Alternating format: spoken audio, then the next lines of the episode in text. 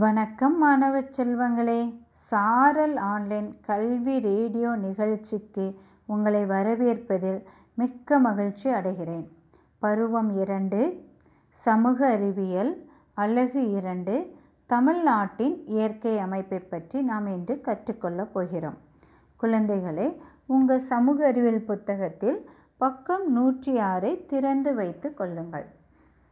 எடுத்துக்கொண்டீர்களா நமது மாநிலத்தின் பெயர் என்ன?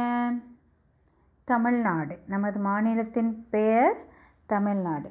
நமது மாநிலத்தை பற்றி தான் நாம் இன்றைக்கி என்ன செய்ய போகிறோம் படிக்க போகிறோம் சரியா? சரி. தமிழ்நாடு இந்தியாவின் தென் பகுதியில் உள்ளது. தமிழ்நாடு இந்தியாவின் தென் பகுதியில் உள்ளது. இந்தியாவிலே பதினோராவது மிகப்பெரிய மாநிலம் தமிழ்நாடு. இப்போ நம்ம தமிழ்நாட்டின் எல்லைகளை பற்றி பார்ப்போமா? வடக்கில் ஆந்திர பிரதேசம் வடமேற்கில் கர்நாடக மாநிலம் தெற்கில் இந்திய பெருங்கடல் மேற்கில் கேரளா கிழக்கில் வங்காள விரிகுடா. இதான் நம் மாநிலத்தின் எல்லைகள். சரியா?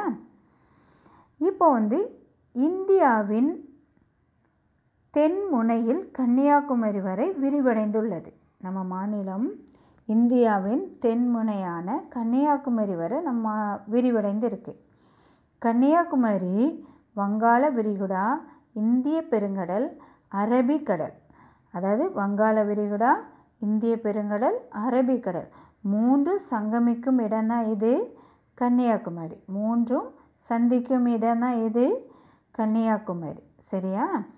தமிழ்நாட்டின் வட எல்லையில் பழவேற்காடு ஏரி உள்ளது. தமிழ்நாட்டின் வட எல்லையில் பழவேற்காடு ஏரி உள்ளது. தமிழ்நாட்டில் உங்களுக்கு தெரியுமா? தமிழ்நாட்டில் முதல்ல எத்தனை மாவட்டங்கள் இருந்தன? முப்பத்தி ரெண்டு. தமிழ்நாட்டில் மொத்தம் எத்தனை மாவட்டங்கள் இருந்தன? முப்பத்தி இரண்டு சமீபத்தில் தமிழக அரசு நிர்வாக வசதிக்காக கள்ளக்குறிச்சி செங்கல்பட்டு தென்காசி என மேலும் மூணு மாவட்டங்களை பிரித்து அறிவித்துள்ளது. தற்போது முப்பத்தைந்து மாவட்டங்கள் உள்ளன. தற்போது எத்தனை மாவட்டங்கள் உள்ளன?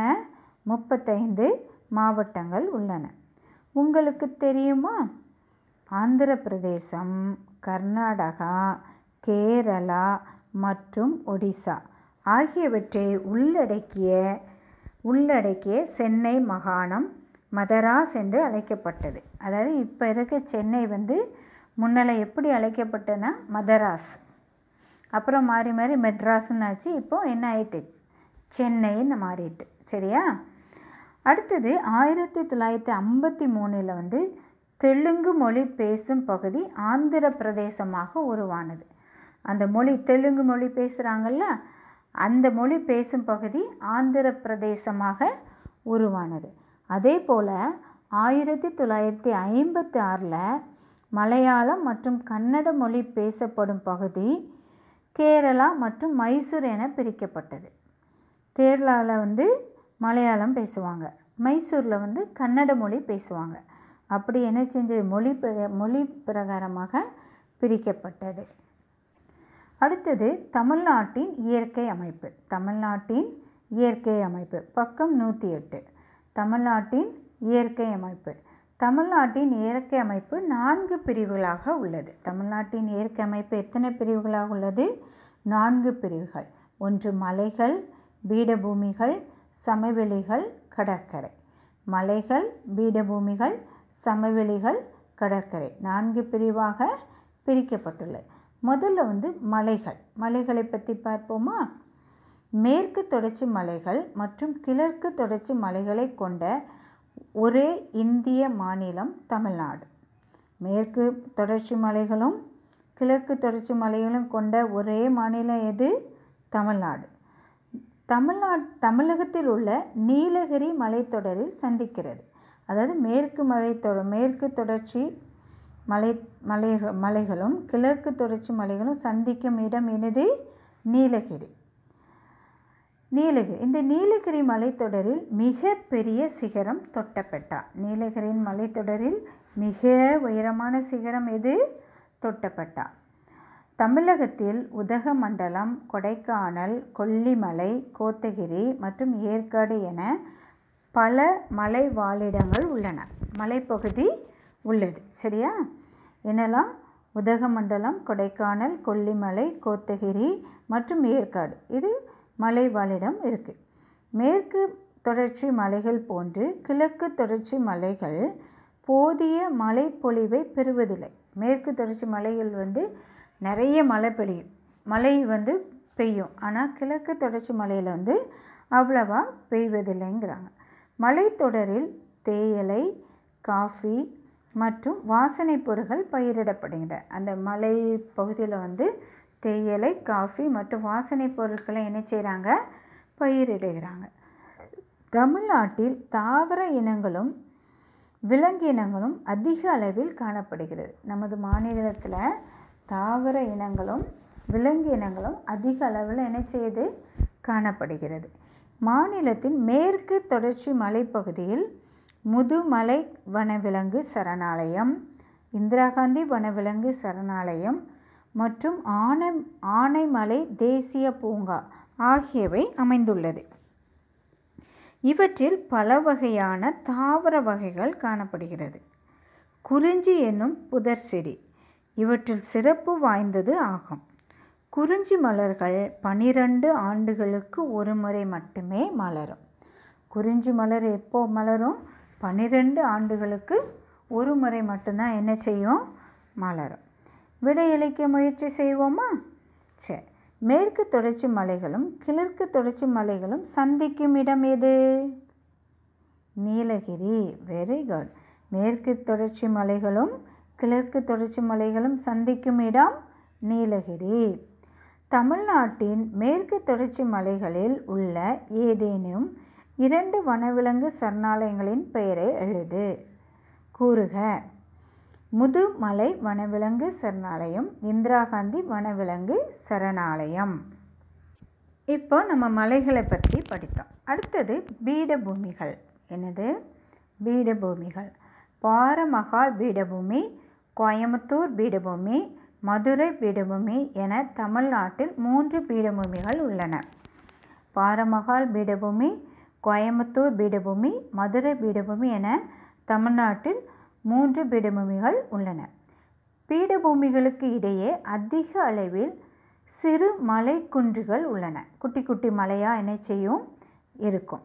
ஈரோட்டில் உள்ள சென்னிமலை இவற்றில் ஒன்றாகும். ஈரோட்டில் உள்ள சென்னிமலை என்பது இவற்றுள் ஒன்றாகும்.